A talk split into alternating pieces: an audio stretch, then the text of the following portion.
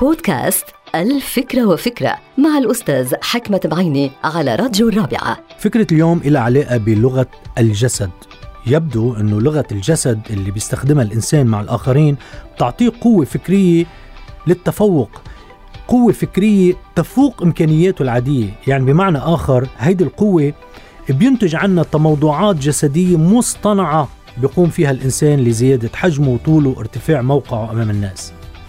يعني هناك بعض الأشخاص اللي دايما بيحاولوا يتفوقوا على الآخرين من خلال مثلا بس يقعدوا على طاولة الاجتماعات بيقعدوا على كرسي أعلى وبيرفعوا راسهم أكثر وبيفردوا أذرعتهم أكثر وبيحركوا أيديهم أكثر وأيضا كمان بيرفعوا أصواتهم أكثر كل هالشي لحتى يتموضعوا بشكل جسدي أكبر.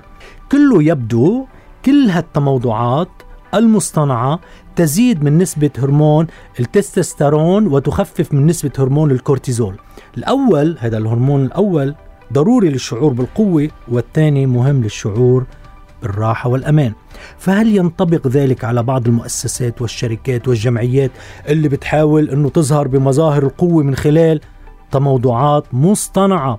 ترويج مصطنع تفخيم مصطنع. هل لغة الجسد المصطنعة هي جزء من خطة مبرمجة لإخفاء مراكز الضعف وإظهار مواقع القوة بهدف التفوق والنجاح المصطنع؟ ربما لا مش ربما أكيد هذه الحلقة مقتبسة من كتاب الفكرة وفكرة